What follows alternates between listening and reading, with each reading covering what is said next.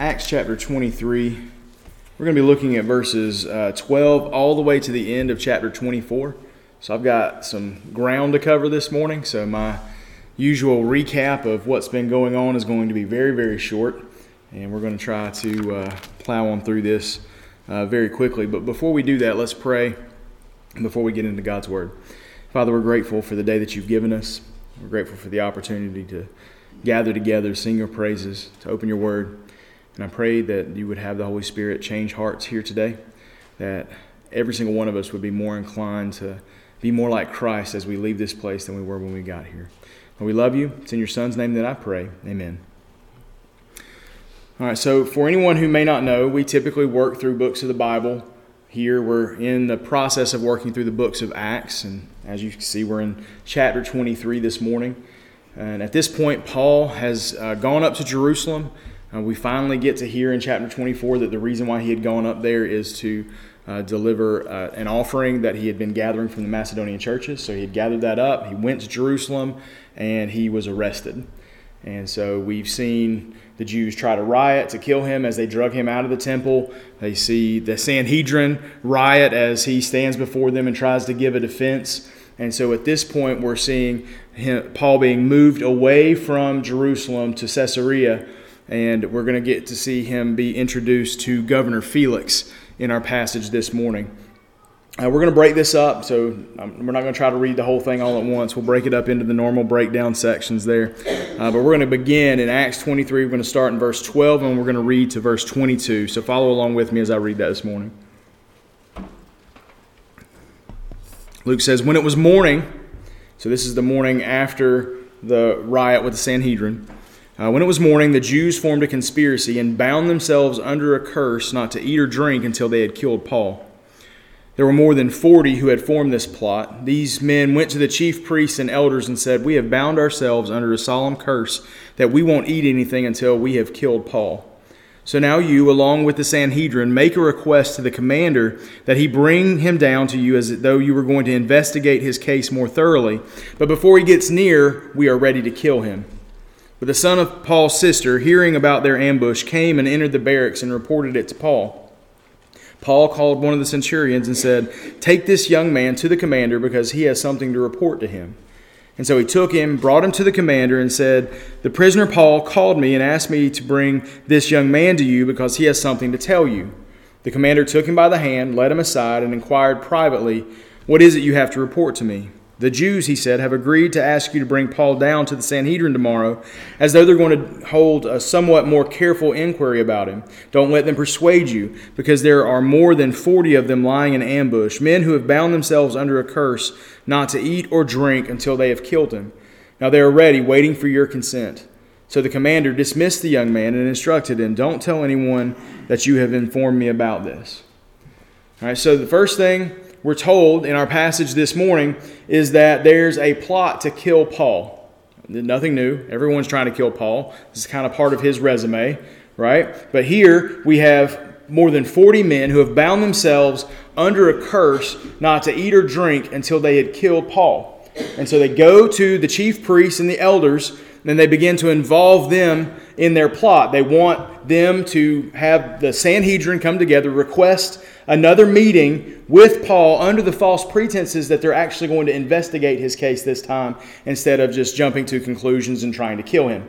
And so they want the commander to bring him to the Sanhedrin for a more thorough investigation. And when Paul is in transit, they plan on killing him in an ambush. And we're seeing so much hypocrisy here, right? You've got these people who are zealous for God's law, they don't seem to have any issues whatsoever with transgressing that law. Right? They're maybe they're not going to be the ones that murder Paul, but they're uh, agreeing to conspiracy to commit murder. They're lying, right? But you know, as long as it the means fits the end, then it's okay in their mind. They don't mind breaking the law themselves. It's just you that can't break the law. You, you little peasants who are not the Sanhedrin, you can't transgress the law because we say so but because of their position, they feel like they can. I don't know why. I don't understand how they can come to that conclusion after being experts in the law of God, but here they are agreeing to commit murder, agreeing to lie in order to make that happen. The problem, though, is that Paul's nephew, this is the first time we've heard anything about Paul's family, but we find out here he has a sister who has a son. So Paul's nephew overhears the plot and he comes to Paul with the information. And so, after Paul gets that information from his nephew, he sends the nephew to the commander. And it says here that the commander takes him by the hand and leads him aside. So, we can assume that unless this is a really weird situation with like some 20 year old dude, like this is a young boy, right? Because the commander's taking him by the hand and walking him away. So, we can assume young child or young ish, young enough to be taken by the hand, but old enough to be believed when you know someone talks to them about the plot that's being planned here. And so the commander brings him aside. The nephew shares the information that he overheard, and the commander believes him and instructs everyone him not to tell anyone that he knows. Right? Because the commander is about to make a plan himself, and he doesn't want that interfered with. And we're going to see that in verses 23 to 35. It says there, he summoned two of his centurions and said, Get 200 soldiers ready with 70 cavalry and 200 spearmen to go to Caesarea at 9 tonight. Also provide mounts to ride so that Paul may be brought safely to Felix the governor. He wrote the following letter Claudius Lysias, to the excellent, most excellent governor Felix, greetings. When this man had been seized by the Jews and was about to be killed by them, I arrived with my troops and rescued him because I learned that he was a Roman citizen. Wanting to know the charge they were accusing him of, I brought him down before their Sanhedrin. I found out that the accusations were concerning questions of their law, and that there was no charge that merited death or imprisonment. When I was informed that there was a plot against the man, I sent him to you right away. I also ordered his accusers to state their case against him in your presence. So the soldiers took Paul during the night and brought him to Antipatris as they were ordered. The next day they returned to the barracks, allowing the cavalry to go on with him. When these men entered Caesarea and delivered the letter to the governor, they also presented Paul to him. After he read it, he asked what province he was from. When he learned he was from Cilicia, he said, I will give you a hearing whenever your accusers also get here. He ordered that he be kept under guard in Herod's palace. Okay.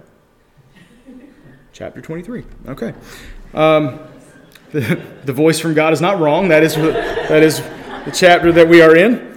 Um, Okay, so, and it was 23, 30, 23 to 35, just in case you just want the rest of it. Um, so, we see the commander makes these plans to move Paul to Caesarea. All right, so the commander pulls two centurions. So these are men that are over 100, 100 people, centurion. And so both of these are going to get all their men together, and he's going to take an excessively armed escort to get Paul away from Jerusalem and to Caesarea that night. And he writes a letter to the governor whose name is Felix. And if you have been following along with this, you may have noticed that that letter wasn't quite accurate, was it? Right? He makes it sound like he intervened in Paul's beating at the hands of the Jews because he learned that Paul was a Roman citizen, when in reality, he had no idea that Paul was a Roman citizen at the time of his intervention. All he knows is that there was a riot forming and he needed to stop that riot as quickly as possible. He even tried to have Paul beaten himself because he wanted to find out the truth. And so he, he made plans for him to be scourged. And then Paul acknowledges the fact that he was a Roman citizen and that it was against their law for him to be beaten because he was a Roman citizen. But you notice he doesn't mention any of that. Right? The commander's not sitting there going, "Oh, and I almost beat a Roman citizen without having him being, you know, judged or condemned in any way, shape, or form." Um, but we'll just try to forget about that, Governor Felix, in your honor. Uh, so he mentions he does mention bringing Paul before the Sanhedrin, where he learns that uh, the accusations against Paul is concerning their law. So he's saying this isn't really a moral issue. It's not an issue against our law. It's again it's a theological issue. The reason why they're trying to kill this man is because he doesn't believe the same way that they believe, and he's causing strife because of that. So he informs the governor he learned a plot uh, of a plot against Paul, and so he sent Paul to the governor immediately, and he wants Paul's accusers to state their case against Paul before the governor himself. But here's the question that I have in this letter. about this letter. The commander stated clearly, clearly that there are no charges against Paul that merit death or imprisonment. But where is Paul? Paul's incarcerated by the Roman government. Right? He openly stated there's no reason for this, but we're going to keep him locked up anyway. So if the commander found no reason for Paul to be in jail, why is Paul still in custody? Why didn't the commander just lead Paul out, knowing that people were coming against him? Why didn't he just lead Paul out and get him to safety? Or even if he didn't want to get that involved, just simply let Paul go and let actions take their own course. Right? If he knows that Paul is innocent, what's the point of sending Paul to the governor if he's innocent? And the answer is politics.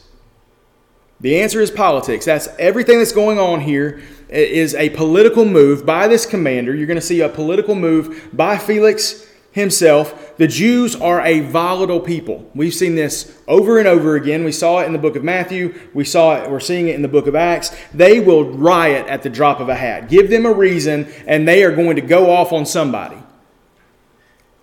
Right? And the Romans value order. Right? That's the reason why you saw when Paul was pointed out to be a Roman citizen, they backed away real quick because, look, you don't do things out of order with these people. If you do, you'll take their place next. So the Romans value order, and if you can't keep the people in check that you have been governance over, then you will be removed. You might be killed in the process. But Paul isn't released here. Why? Because the Jews would go nuts if he were just simply released and the Roman leaders would be on shaky ground. And so all of this is happening the incarceration, the moving him up the ranks to talk to people in the Roman government all of this is happening to appease the Jews. It's amazing. They're not in charge. Like the Romans are thoroughly in charge of these people, and they know that. But if they want to, they can make sure you're not in charge either. All right, I'll make sure that your governance is over real quick there, Felix, if you don't help me out and do some of the things that I ask you to do. And so, because of that, Paul is kept in prison. Right? And so the soldiers, they follow the orders. They take this massive group of people and they lead Paul into Caesarea as they were ordered. And it says that the soldiers return the next day. The cavalry goes on with him and they deliver him and the letter to the commander. Uh, from the commander to the governor. And then the governor wants to know where Paul's from. He expresses that he's from Cilicia.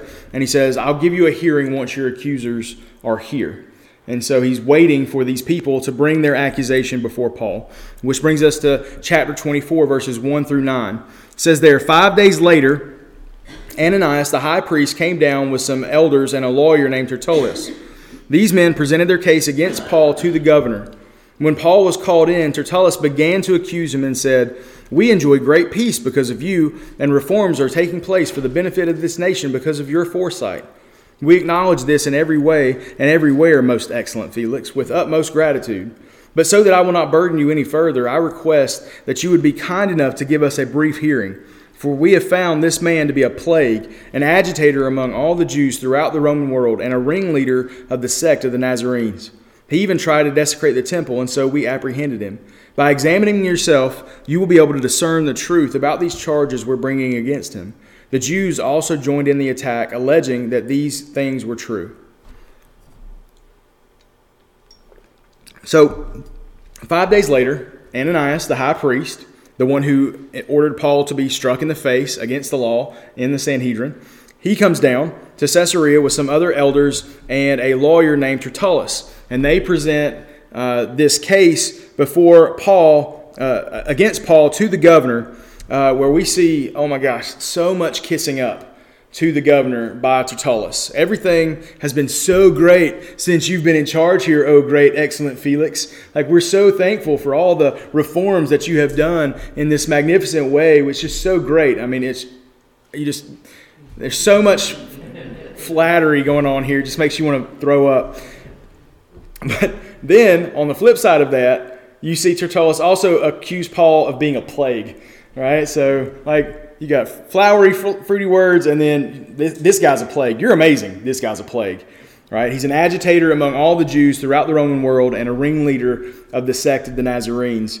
Uh, he says he tried to desecrate the temple, which isn't true at all. And um, that's why the Jews apprehended him. And he says, Oh, Felix, I'm sure that you will be able to discern the truth because you're so smart and good looking and it's amazing. You have great hair and all of this. Like, it's just so much flattery going on here. But he says, Surely you, sir, will be able to discern the truth. You, you know who's telling the truth here.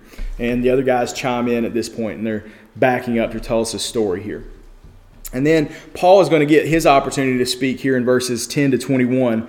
It says, When the governor motioned for him to speak, Paul replied, Because I know you have been a judge of this nation for many years, I'm glad to offer my defense in what concerns me. You can verify for yourself that it is no more than 12 days since I went up to Jerusalem uh, to worship in Jerusalem. They didn't find me arguing with anyone or causing a disturbance among the crowd, either in the temple or in the synagogues or anywhere in the city. Neither can they prove the charges they're now making against me. But I admit this to you I worship the God of my ancestors according to the way, which they call a sect, believing everything that is in, in, accordance with the law and written in the prophets. I have a hope in God, which these men themselves also accept, that there will be a resurrection, both of the righteous and the unrighteous. I always strive to have a clear conscience towards God and men. After many years, I came to bring charitable gifts and offerings to my people.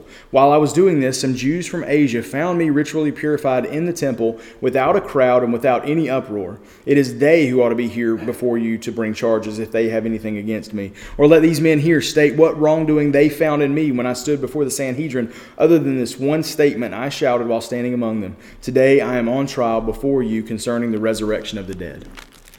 All right, so get a little bit of Paul kissing up as well. It's always a good idea to address your judges and people that are going to be proclaiming sentences against you in a respectful way. So he kisses up a little bit. He says, I know you've been here for many years, so you know what's going on. You know how the Jews are, right?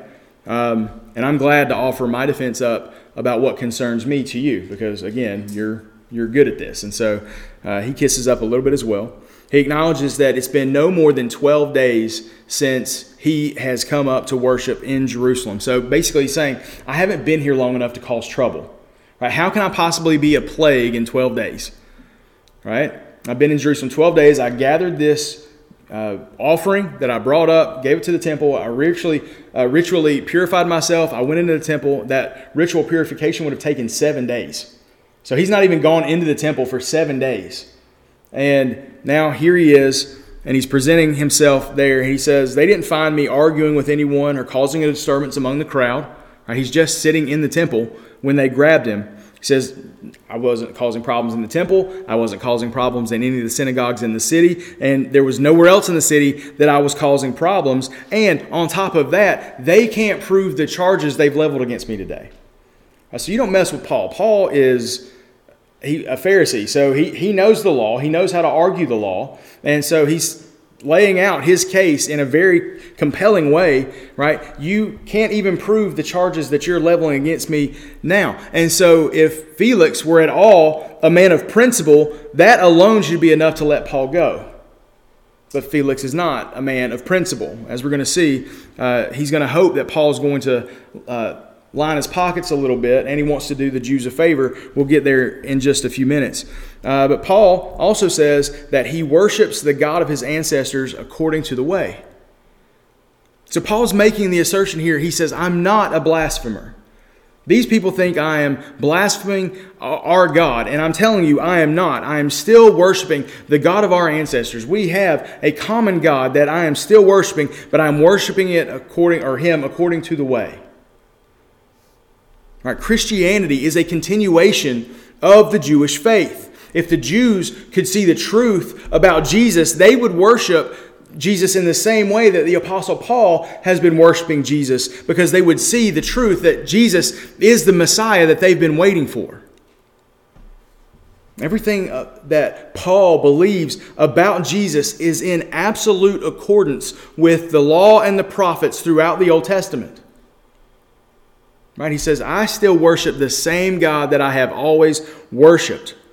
Right? The reason, that statement right there is one of the reasons why I chose us to go through the Gospel of Matthew before we got into the book of Acts. Right? Matthew wrote to a Jewish audience and he made it a point to show that Jesus was the fulfillment of many different prophecies that was, were put out there hundreds, if not thousands of years before Jesus ever showed up. And he starts off in Matthew with the genealogy. He says, Hey, this guy is a descendant of David. And it says many times 2 Samuel 7 12 through 16, Isaiah 11 1, Jeremiah 23 5 through 6. It says that David's uh, David would be a king on the throne forever. His lineage would be there. And so Matthew points this out. He points out that Mary was a virgin when Jesus was born, which fulfills Isaiah 7:14. He told his readers that Jesus was born in Bethlehem, Micah 5:2. That he would be called out of Egypt when Herod tried to kill all the little babies. We see that in Hosea 11:1. Right? the Messiah would suffer, Isaiah 53. We see how he would suffer in Psalm 22. And we see all of that in Matthew's gospel. So Matthew pointing talking to that Jewish audience, he's trying to do what Paul's doing here. He's saying nothing has changed here.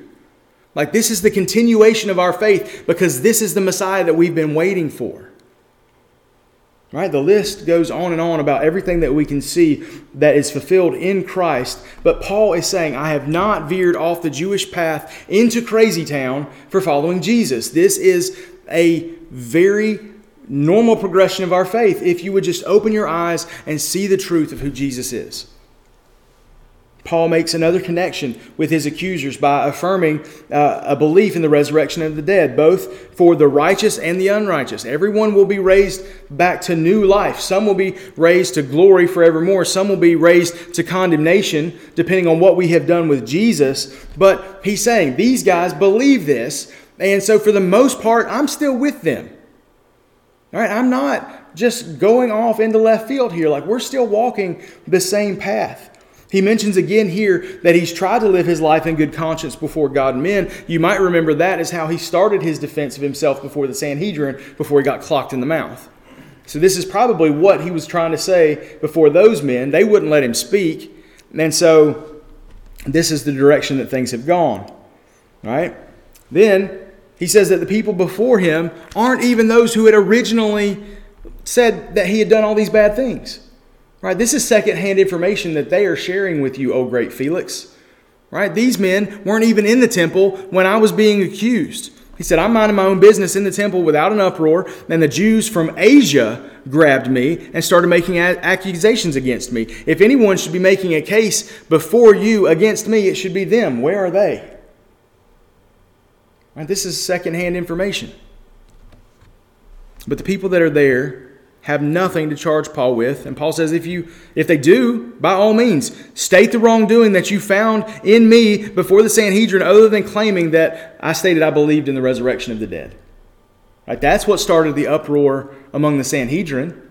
I did yell that out. I will admit to that. But that started a fight among them. I didn't do that. I just stated what I believed. All right, so other than that one thing that caused a little bit of an uproar among the Sanhedrin, but still not one of the accusations that, that they have brought against him. That's the only thing that they have against Paul. Uh, so none of this stuff should stick. Well, let's see what Felix is going to do here. Verses 22 to 27. says, Since Felix was well informed about the way, he adjourned the hearing and saying, When Lysias the commander comes down, I will decide your case. He ordered that the centurion keep Paul under guard, though he could have some freedom and that he should not prevent any of his friends from meeting his needs. Several days later, when Felix came with his wife Drusilla, who was Jewish, he sent for Paul and listened to him on the subject of faith in Christ Jesus. Now, as he spoke about righteousness, self control, and the judgment to come, Felix became afraid and replied, Leave for now, but when I have an opportunity, I'll call for you. At the same time, he was also hoping that Paul would offer him money, and so he sent for him quite often and conversed with him. After two years had passed, Porcius Festus preceded Felix, and because Felix wanted to do the Jews a favor, he left Paul in prison. Right, so we see here Felix is well informed about the way, right? That's what people are calling Christianity about this. It's part of Jesus saying that he is the way, the truth, and the life. And so this is this stuck. So he's heard about the Christian faith. And he says, when the commander gets here, I'm trying to get a little bit more information. When the commander gets here and I hear a little bit more from him in person instead of through this letter, then we will decide your case. And so he orders that Paul be kept under guard, though, because he is a Roman citizen, he can have certain freedoms. People can bring him things. He'll ask for a cloak and for his scrolls and stuff like that while he's spending time in prison. Uh, and it says, several days later, Felix and his wife Drusilla, who was Jewish, sent for Paul, and he listened to him on the subject of faith in Christ. Now, what an opportunity right? You're going to have a one on one conversation with the governor of this province in Rome, right? And you're, what are you going to talk about? You're going to talk about faith in Christ Jesus. There's an open door for the message of the gospel to go forth. Right? Paul is not responsible for Felix's response. Right? He's not responsible for bringing people into faith. That's the Holy Spirit's job. But he is responsible for sharing the message of the gospel with Felix and Drusilla, and that's exactly what he does. Now, listen, if you didn't see it before, think about what Luke tells us that Paul spoke to them about. He spoke to them about righteousness, he spoke to them about self control, and he spoke about the judgment to come. And when he hears about these things, in that progression, you see that Felix became afraid and he sends Paul away. And there's a lot of times people will look at me and they'll say, Chris, what, how do I share my faith? What, what do I say to people when it comes to sharing my faith. And this tactic right here, it's a good tactic to use when you've got someone who has zero understanding or idea about the Christian faith. Or maybe they do know about it, like Felix, but yet they just don't think that there is any merit to it. This technique of talking about self right or about righteousness, self-control, and the judgment to come, it's it's good to get there because you can talk about God's holy nature and his requirement that people are 100% righteous. Right? Why is this a good tactic? Because most of the time people believe I'm a good person. Right? Depending on what standard you measure th- me up against, I am a pretty good person. Right? But an easy way to prove them to them that they're not as good as they think they are, all you have to do is work through the 10 commandments. Right? Don't even start with the four God centered ones yet because some people don't believe in God at all. So if you think you're a good person, let's start with the man centered ones. Right? Have you ever dishonored your parents? I mean, is anybody going to say, no, I've never done that? Really? Like, let's talk to your parents. We know better. Have you ever told a lie? Well, if you said that you never dishonored your parents, you just told a lie because we all know better than that. But if you've ever told a lie, that makes you a liar. Yes? Does that are liars good people? Have you ever stolen anything? Ever? Ever? You've never stolen anything, right? Have you ever killed anyone? Maybe not physically, but Jesus says having anger in your heart towards anyone bears the same responsibility before God as killing them outright. Right? Have you ever committed adultery? Maybe not physically, but have you ever lusted after someone who wasn't your spouse in your heart? That brings the same responsibility as physically engaging in sexual activity with someone who's not your spouse. Have you ever coveted someone else's stuff? You wanted what someone else has? Yes, yes, you have. I can promise you, you have done that. Right? Once you get through those, right, if they're still fighting against you with that, get to the God questions. Have you ever worshiped anything or anyone other than God? Right? Anything have his place in your heart where you should be giving him your worship, where you should be giving him your trust? Do you put anything else there? Money, power, anything like that? Does it take place? Take his place. And if you can get people to be honest with themselves and you, sometimes they'll be more honest with themselves than you, through this line of thinking, you can get to the truth of what Paul says in Romans chapter 3 there is no one righteous, not even one. There is no one who understands. There's no one who seeks God. All have turned away. All alike have become worthless. There is no one who does what is good, not even one. No one does what is good. And so, by the world's standards, we might be pretty decent people. But when you bring in the idea that God has an expectation of 100% righteousness, of zero flaws, no lies, no disrespect towards parents, no coveting, no lusting, no murder, none of this. No one can measure up to that. That's the reason why we need Jesus.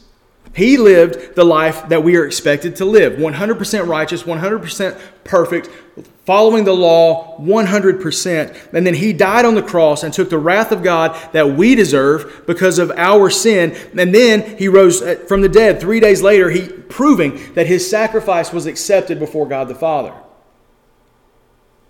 God looked at Jesus, said, Done and done. And that sacrifice is sufficient for salvation. And then he came back from the dead and he conquered sin. He conquered death for those who would put their faith in Jesus. And once we put our faith in Jesus, he gives us his righteousness. Right? He gives us a, a receipt for our debt that says paid in full. That righteousness is ours. He endured our penalty. He suffered the wrath of, our, of the Father, and in exchange for our sin, He gives us His righteousness. Therefore, if we are in Christ, we are no longer condemned because our guilt has been removed. Our sin has been washed away by the blood of Christ. And if you can go through all of that and people still hold to a false notion that they are still good people, ask them about their self control. Right? He started off with righteousness. This is what righteousness looks like. Right, and then let's say you can they jump that hurdle and they go to this idea of self-control. Uh, let's assume you are good. Right? Let's say you're good here at this moment, but are you always good? Always. Right? Do you always honor your parents? Do you always tell the truth? Always. Honey, does this dress make me look fat? Do you always tell the truth? Right? Do you always tell the truth? Do you ever steal anything? Ever? And most of the time, people are like, no, I never steal. I never steal. And this is one of my favorite ones to discuss with people because it gets them a little sheepish when I'm done. But while you're at work, do you ever check your phone? You ever look to see what's going on on social media while you're at work? Is your boss paying you to look at your phone while you're at work? That's stealing. You're stealing time from your boss. You're stealing money and you're not working during that time. That is stealing right? You're not robbing a cash register, but you're also doing something that they're not paying you to do, right? While you're at work. Do you always have your anger in check? Always, right? You get stuck in traffic, you always have your anger in check. Do you ever lust after anyone? Ever? Has that ever happened? Do you ever covet anyone else's stuff? Ever? And I'm talking like ever, always. How's your self control? Can you maintain the illusion of goodness all the time? All the time. Right? If that's the case, then fantastic. You don't need Jesus. But guess what? You can't. You can't. And there are consequences for that. Then, like Paul, you need to bring up those consequences for breaking God's commandment. Judgment is coming. Ecclesiastes 12, 13, and 14 says, When all has been heard, the conclusion of the matter is this fear God and keep his commands, because this is for all humanity. For God will bring every act to judgment, including every hidden thing, whether good or evil. Right? God sees it all. God knows it all. There isn't a thought you have ever thunk that God is not aware of. And he's going to hold all of us accountable for it all. Paul says in 2 Corinthians 5:10, "For we must all appear before the judgment seat of Christ, so that each may be repaid for what he has done in the body, whether good or evil."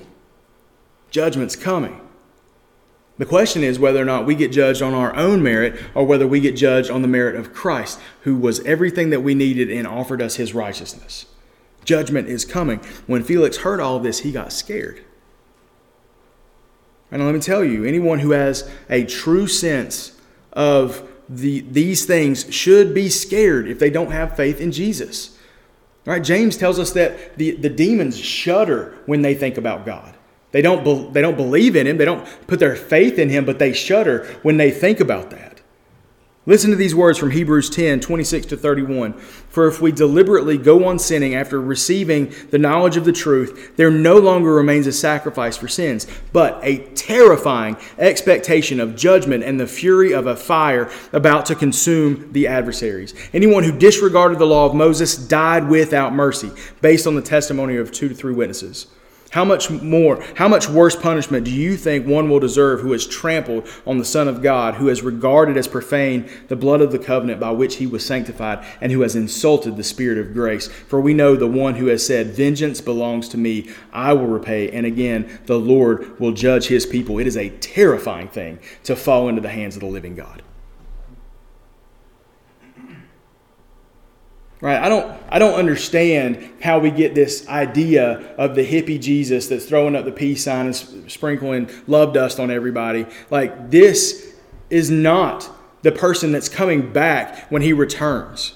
Right? We're getting the warrior king with a tattoo on his thigh and a sword coming out of his mouth, and he's going to sit on the judgment seat, and you are going to be judged based on whether or not you have salvation in Christ or you're going to stand in front of him on your own merit. And if you're going up on your merit, you should be afraid. It is a terrifying thing to fall into the hands of the living God. The wrath of God is coming for all who have sinned and fallen short of the glory of God. And if that's you here today, you need to understand you're not going to be condemned when you die. You are condemned now, right now. God has already passed judgment on you because of your sin. Right? Many people are familiar with what Jesus says in John chapter 3, verses 16 and 17. And those verses are really encouraging. Jesus says, For God so loved the world in this way, he gave his one and only Son, so that everyone who believes in him will not perish, but have eternal life. For God did not send his Son into the world to condemn the world, but to save the world through him. And people go, Oh, yay, God loves me. God is love. Right? There's nothing to be afraid of here. But listen to verse 18. Anyone who believes in him is not condemned, but anyone who does not believe is already condemned because he has not believed in the name of the one and only Son of God. If you're here today and you have not placed your faith in Jesus, you will not be condemned when you die. You stand in condemnation right now. If you have not repented of your sin and put your faith in Jesus, then you're one heartbeat away from falling into the hands, the terrifying hands of the living God. And that's not going to go well for you. If you die without having accepted the atoning sacrifice of Jesus on your behalf, you'll stand before God on your merit. And it has to be 100%. You will be found guilty of rebellion against a holy and righteous God. You will be separated from God forever, and you will be sent to a place called hell where you will experience God's wrath for eternity. This is the reality that we all face here this morning. This is the reality that everyone out there faces this morning. Now, in saying this, I am not trying to scare you. I'm not trying to scare you into heaven. Okay? I'm just letting you know what the reality is of what the scriptures say is coming for those who have not placed their faith in Jesus. Right? If I don't tell you the truth, if I sugarcoat it so that you feel better about yourself, or so you feel better about those loved ones that you may or may not be sharing the gospel with out there, if I do that, then your blood is on my hands. Their blood is on my hands. And it will not be on my hands. I'm not trying to scare you, but you must know the truth. And I want you, if you walk out of here going, Yay, thank, praise the Lord, I am covered by Jesus' righteousness, and you walk out of this place, but you don't walk out of here with the weight of the idea that the people that you meet have that same weight on them, that they are one heartbeat away from judgment, then I have not done, done my job. This is a weighty thing. And if and if you're here today and the Holy Spirit has now opened your eyes to the idea of the truth of all this, that the gospel is true and right, then, uh, and you're wondering what to do next, then listen to these words of Mark, of Christ from Mark 1.15. He says, The time is fulfilled, the kingdom of God has come near, repent and believe the good news. Today is the day of salvation. If you will repent of your sin, that means you turn away from it. To repent means to turn. It's a 180 degree turn. You say, God, I know that I have sinned against you. I know that my sin warrants death and separation from you forever, but I believe that Jesus died to atone for my sin, and I put my faith in him for salvation. If you will do this and you will truly believe, then Jesus' sacrifice will be applied to your life. Then you will be 100% righteous right? Like I don't hold up my report card before God and say, "This is all that I have for you." I hold up Jesus' report card and says, "A plus, one hundred percent, no, nothing missed." I mean, I don't even want to think about what my report card would say. But Jesus got straight A's. Jesus' righteousness covers all our sins. Psalm 103:12 says that when our sins are removed because of Jesus' righteousness, they're moved as far away from us as the east is from the west. And Jesus' righteousness, righteousness will be given to you if you'll put your faith in him, and you will come from death to life. And when you face God someday, as we all will, either at our physical death or when Christ returns, when the time for judgment comes, you will be declared not guilty based on the life, death, and resurrection of Jesus. All right? If this is doing anything in any of you this morning, I beg you, I beg you to repent and to turn and to put your faith in Jesus. Unfortunately, though, even though Felix was scared by his talk with Paul, he doesn't do this at this time. We don't know if he ever did come to faith. But he sends Paul away, uh, saying that when he has opportunity, he'll call him back. Right? He sends away, Paul away, and he's hoping, hoping that Paul will offer him some money. Right, give me a bribe, make this worth my while. Right, so this goes to show, and the reason why I don't use fear tactics, I do try to put the truth of God's judgment out there, but I'm not trying to scare anyone because it's obvious that fear alone is not enough to bring someone into salvation. Fear alone won't do it. This is why we do not do this to try to influence people uh, into God's kingdom. We, we shared the truth. People need to know what's coming, but we're not hellfire and brimstone all the time because if you scare people into heaven, they won't stay there.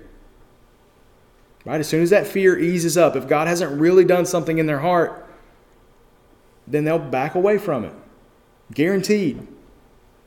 Right? If the Holy Spirit isn't working on their heart, the gospel falls on deaf ears, and the beauty of Christ is lost on blind eyes.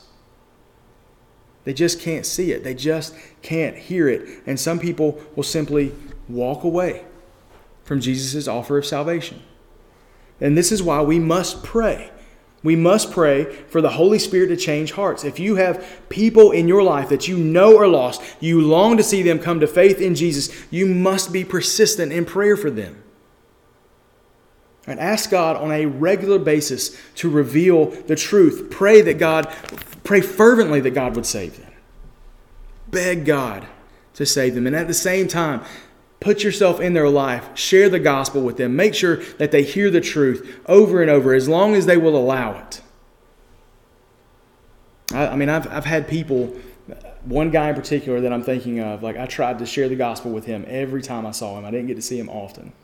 Tried to share every time I saw him, and eventually he goes, Man, look, I know that you love me, and I know that you believe this is true, but I don't, and I need you to stop. I don't want to have this conversation with you anymore. And I said, Okay. I mean, that breaks my heart. But I will honor your wishes. I'd shared the gospel with him several times, and I will pray for you. He said, I wish you wouldn't. I said, Well, you can't stop me from doing that. So I will pray, and hopefully the Holy Spirit will use what the time that we've had, and He'll open His eyes. It, to my knowledge, it hasn't happened yet, but I'm still praying.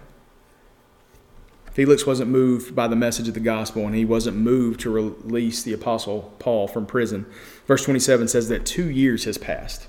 So I don't know like what's going on in the commander's schedule, but he's like, I will pass you know judgment when he gets down here. But apparently he's been really busy for two years and hasn't been able to make it down. Paul is still in prison. It says that Porcius Festus takes over Felix's position, and Felix leaves Paul in prison in order to do the Jews a favor. It's all politics. This whole thing is a political dance uh, that these people are, are doing. They're walking a very tightrope, trying not to offend certain people and, and you know lean too heavily one way or the other. And we see here that Felix still has his eyes on the treasures of this world. Right? That's the only reason why you could possibly keep an innocent man in prison. Is there something going on where your eyes are focused on the, the treasures of this world. He's still living for wealth. He's still living for power or pleasure or whatever this spiraling world has to offer. Right? He's still living this life as though this is all there is. If he continues on this path to the end of his days, then he learned the hard way that Paul was right. That righteousness and self control is what God expects of us, and when we can't do that, judgment comes. Right, he learned the hard way how awful it is to fall into the hands of the living God. And I pray that this is not how your story ends. If there's anybody here that needs to do some work with the Lord while we sing our last song, if anybody needs to talk with me after the service is over, I, am right here. I stay right here just hoping that someone will come chat with me about what God is doing in their life after the service. And I'm here for a long time. If you need to talk with me, please do so. If you need to schedule a time to talk, let's do that. I will make myself available. But if this is you, if this is ringing any bells with you here today, then I pray that while we sing this last song, you and God will do some work. You don't have to come up here to do that work. You can do that work in your seat. But do the work. If God is calling that, putting that calling on your life, do the work today. Don't wait. Don't see if there's anything better. Right?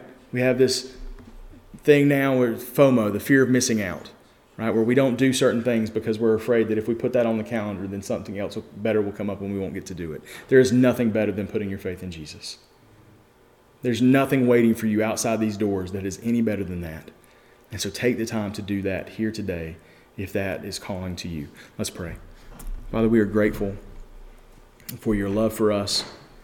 We are grateful that you have given us righteousness through Christ and that in his sacrifice, in his resurrection, we have an ability to conquer sin and conquer death through his great work for us. And I pray that if there's anyone here today that needs to put their faith in you, the Holy Spirit would open their eyes to the truth, that the, the gospel, the beautiful gospel, would fall on open, receptive ears, and that hearts of stone would change into hearts of flesh right here today. And Lord, if that's not the, the case for people because they've already put their faith in Jesus, I pray that the Holy Spirit would then overwhelm their hearts with the reality that judgment is coming. And that would put a desire in their heart to see people come to faith, and it would put fire under their feet to take that good news to those people, to pray persistently and fervently for salvation. And that because of the work of this church and this community, we would see many people come to faith. And I ask all this in your son's precious name. Amen.